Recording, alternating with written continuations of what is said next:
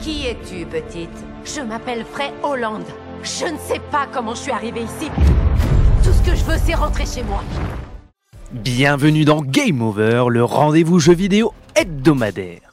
Premier des AAA exclusifs next-gen à débarquer en 2023, Forspoken proposait quelques semaines plus tôt une démo qui avait refroidi les joueurs. Après plusieurs reports, celui qu'on appelait Projet Atia est finalement sorti au risque de froisser le plus grand nombre suite à des critiques mitigées de la part des spécialistes du genre. Au risque d'avoir eu tort d'être passé à côté d'un jeu dont l'environnement m'avait séduit, mais aussi parce qu'il provient du studio derrière le seul Final Fantasy que j'ai fini de ma vie, je me suis lancé dans ce titre imparfait mais digne d'intérêt, après avoir bouclé l'aventure solo et quelques quêtes annexes sur plus de 20 heures en mode normal, voici mes impressions. Le peuple a peur. Il compte sur moi et sur le conseil pour leur redonner espoir. Mais cet espoir, c'est toi. Vous incarnez Frey, une orpheline abandonnée dès sa naissance sous le pont Hollande, dont elle porte le nom. Vivant dans le quartier de Hell's Kitchen de New York, la demoiselle de 21 ans cumule les convocations au tribunal. Délinquante, voleuse récidiviste, elle attire tout de même la clémence de la juge qui lui conseille de mettre son talent au profit des autres en lui donnant un dernier avertissement avant une peine bien plus lourde que des simples travaux d'intérêt généraux. Sous pression d'un petit gang de quartier qui lui oblige à voler, Frey décide de mettre son plan de fuir Big Apple à exécution afin de prendre un nouveau départ. Après l'incendie du squat qui lui sert d'appartement, c'est en trouvant un magnifique et mystérieux bracelet qu'elle va être plongée dans le monde d'Atia, une vaste terre inconnue et moins avancée technologiquement. Divisée en quatre secteurs, autrefois unis autour de la ville de Sipal, les royaumes sont aux mains de quatre puissantes sorcières appelées Tanta, auparavant protectrices. Elles en sont devenues les oppresseurs et ont créé une brume qui menace toute la vie d'Atia.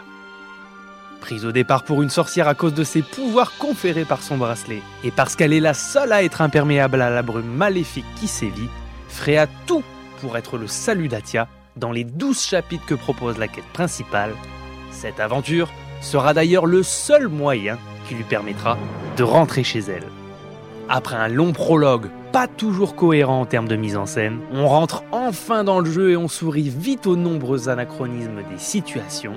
Frey a conservé ses baskets, son portable, et elle a surtout un vocabulaire absolument pas en phase avec l'époque dans laquelle elle est tombée, parfois trop grossière gratuitement en VF.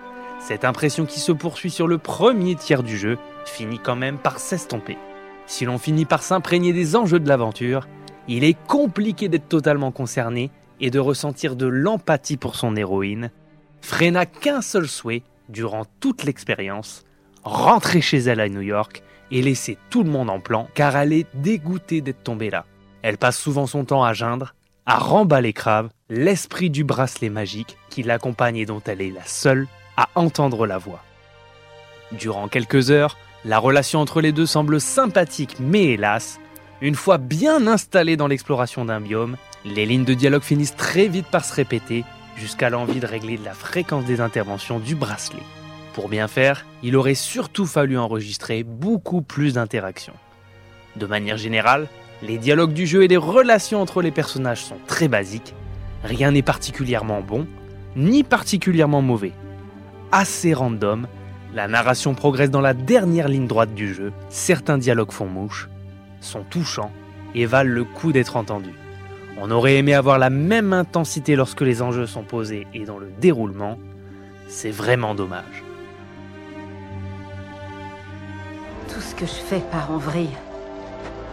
Ça a toujours été comme ça. De ce qui avait séduit lorsque le jeu avait été montré, le gameplay est certainement le point qu'on était le plus impatient de retrouver. Que les joueurs soient rassurés, le plaisir est au rendez-vous. Celui-ci demande à être dompté car il est dense et il faudra être très patient avant de commencer à le voir s'enrichir. Après une dizaine d'heures, il offre en tout cas de superbes sensations. Pour les moins habitués à la manette, le titre est déjà accessible via un mode de difficulté adapté, mais tout est en plus entièrement paramétrable directement via le menu. Les assistances diverses peuvent agir sur les esquives, la recharge, les dégâts subis, la gestion des pouvoirs, afin que tout le monde puisse vivre sa propre expérience. Dans ses mouvements, Forspoken rappelle les sensations de la franchise Infamous aussi bien dans l'utilisation du parcours magique que pour se défendre dans les combats. Les déplacements sont hyper kiffants, ultra fluides, à l'inverse d'une infiltration tentée par deux fois, mais complètement risible. Lié à Crave par son bracelet, Frey peut scanner son environnement, le bestiaire, et avoir recours à quatre arbres de compétences durant l'aventure. Chacun peut lui permettre d'utiliser de nombreux pouvoirs à la fois offensifs, défensifs, au corps à corps ou à distance. Évolutifs et différents, ils ne sont pas tous adaptés aux bestiaires rencontrés. Il faudra choisir entre terre, feu, eau et foudre. Un grand classique toujours efficace. Concentré sur les gâchettes de la manette, Forspoken se joue aussi bien comme un TPS que comme un véritable beat'em all moderne, chaque combat est classé de E à un rang spécial en fonction de votre virtuosité à faire mal avec style. Plus vous performez, plus l'expérience engrangée sera importante. Avec la soixantaine de sorts disponibles, les combats sont variés mais souvent assez confus. La roue des différents pouvoirs est immédiatement disponible. Une jauge d'endurance vient donner un peu de piment aux affrontements et les esquives virevoltantes sont accessibles avec la touche rond présenté comme un RPG plutôt orienté occidental, alors qu'il est développé par Luminous Productions, une branche interne de Square Enix, Forspoken mise finalement très peu sur le loot, l'équipement et l'évolution du personnage. Tout est bien présent, mais on l'utilise très peu en mode de difficulté standard. On récupère des ressources sur Terre ou dans des coffres sans jamais trop connaître leur utilité, de même que l'on vernit ses ongles avec des éclats de brume pour renforcer ses pouvoirs sans vraiment voir la différence en jeu. Dans son déroulement, Forspoken ne s'ouvre pas immédiatement. Abritant un monde ouvert immense, finalement assez vide, le jeu ne se dévoile que petit à petit. Structurellement, il est assez proche des open world existants depuis Assassin's Creed 2, avec ses beffrois dissipant le brouillard de la carte et dévoilant les activités. Il y ressemble beaucoup. Oubliez vos rêves d'open world qui misent sur la découverte et les secrets cachés les quêtes annexes appelées les détours sont indiquées clairement et elles sont vues et revues. Qu'on se le dise, après en avoir réalisé quelques-unes dans Sipal, la ville centrale du jeu, pas mal dans le premier biome et quelques-unes dans chacun des autres, rien n'est vraiment transcendant. Vous pourrez prendre part à des défis chronométrés, des défis de combat pour améliorer vos sorts, et des labyrinthes pas vraiment labyrinthiques. Après en avoir fait plusieurs, ils sont tous quasiment identiques, ça manque d'un vrai intérêt ludique et récompense finalement que très peu le joueur. Vous aimez les RPG modernes? Vous êtes plutôt RPG occidental ou JRPG Dites-le moi dans les commentaires. Atia est vraiment perdu. Tout ce que cette corruption touche se brise. Ouais, j'ai vu ça de près. Exclusif next-gen et spécifique à la PS5 de Sony sur console, Forspoken était très attendu d'autant plus qu'il est le deuxième et probablement le dernier jeu à utiliser le Luminous Engine créé pour Final Fantasy XV. Combiné à une galerie de sorts ultra impressionnant et très variée, le moteur envoie des effets sublimes tout en réussissant à conserver la fluidité de l'action. Sur une vingtaine d'heures de jeu, le titre n'a souffert que d'à peine deux ou trois micro-ralentissements. A l'inverse, côté modélisation, la claque next-gen n'est pas là. On le constate très vite, le soin apporté à la modélisation de frais n'est pas le même pour l'ensemble des PNJ. L'héroïne est réussie, très jolie, avec un certain charisme. Pour les autres, ils sont largement en dessous, même au niveau de la génération précédente. Les effets de mouvement des chevelures tentent de rattraper le coup, en étant plutôt réussis, mais leur texture assez moyenne gâche un peu le tout. Pour terminer sur la partie technique, Forspoken paraît plutôt joli lorsqu'on débarque à Sipal, on aurait bien aimé que le charme se prolonge en choisissant mieux le premier biome à parcourir, celui d'Avoalet et son côté forestier, fleuri et montagneux, est bien plus réussi que certains décors comme Praenost, qui flattent assez peu la rétine. Finalement, il n'y en a qu'un seul qui est vraiment au niveau des attentes, les autres sont corrects, mais pas incroyables visuellement. Dans son côté nouvelle génération, le jeu propose des voyages rapides presque instantanés, et exploite plutôt bien la DualSense de la PS5. Sur ce point, c'est une affaire de goût. Craft peut vous parler à travers les haut-parleurs de la manette, et les gâchettes adaptatives sont bien utilisées en combat, misant sur un gameplay au feeling proche d'un TPS, certains joueurs désactiveront rapidement la résistance qui ajoute de l'inconfort à la prise en main. C'est toi qui as pénétré sur mes terres. Toi qui as déclenché ce combat. Correct graphiquement et avec quelques fulgurances, le jeu n'est pas sublimé par une direction artistique suffisamment marquée. En effet, seule la soundtrack est peut-être à retenir, avec l'apport de quelques musiciens connus comme Bir McCreary, compositeur des deux derniers God of War, qui a composé le thème du jeu, et Gary Chiman, qui a réalisé un très bon travail dans l'ensemble.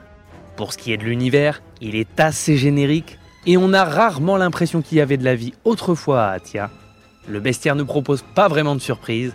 S'il est en nombre, il est entièrement constitué d'humains et d'animaux corrompus par la brume, ce qui n'est pas vraiment original. Dans sa réalisation, si la fin du jeu propose quelques passages épiques, la quête se révèle assez sage et on n'a jamais l'impression de vivre une grande aventure. En guise de mise en scène, le joueur va se farcir une quantité phénoménale de fondu au noir insupportable, un des points les plus plombants dans l'immersion. Que plaides-tu? Non coupable. Assez Qu'elle soit tuée Et si Luminous Productions s'était trompé de direction avec Forspoken? Après tout, il tire plus vers le jeu d'action teinté de RPG que dans le sens d'un vrai RPG tout court. Les déplacements sont très plaisants, mais le monde est vide. Les combats visuellement impressionnants arrivent trop tardivement et le gameplay est riche mais oblige le joueur à être trop patient. Seule la quête principale du jeu est digne d'intérêt. L'histoire assez basique n'est pas déplaisante, mais elle est plombée par une mise en scène beaucoup trop simpliste et le casting exclusivement féminin du jeu n'apporte rien de particulier en plus. Ça manque de moments épiques au global qui pourraient prolonger l'intérêt et l'immersion du joueur dans la quête. En toute objectivité, sur une bonne vingtaine d'heures, jamais le sentiment de jouer à un très mauvais jeu ne s'est fait ressentir. Mon avis est sans doute biaisé par une relative inexpérience des RPG, mais pour des raisons que j'ignore encore, j'ai aimé être frustré par le côté imparfait de Forspoken, et encore plus aimé fantasmer ce qu'il aurait pu être s'il avait été plus réussi. Pour ce deuxième jeu, Luminous Productions a pris le risque de la nouvelle licence, une démarche respectable pour ce studio qui s'est pris les pieds dans le tapis en proposant un univers trop générique dans un open world à la structure datée où les à côté sont très peu intéressants. C'est vraiment dommage.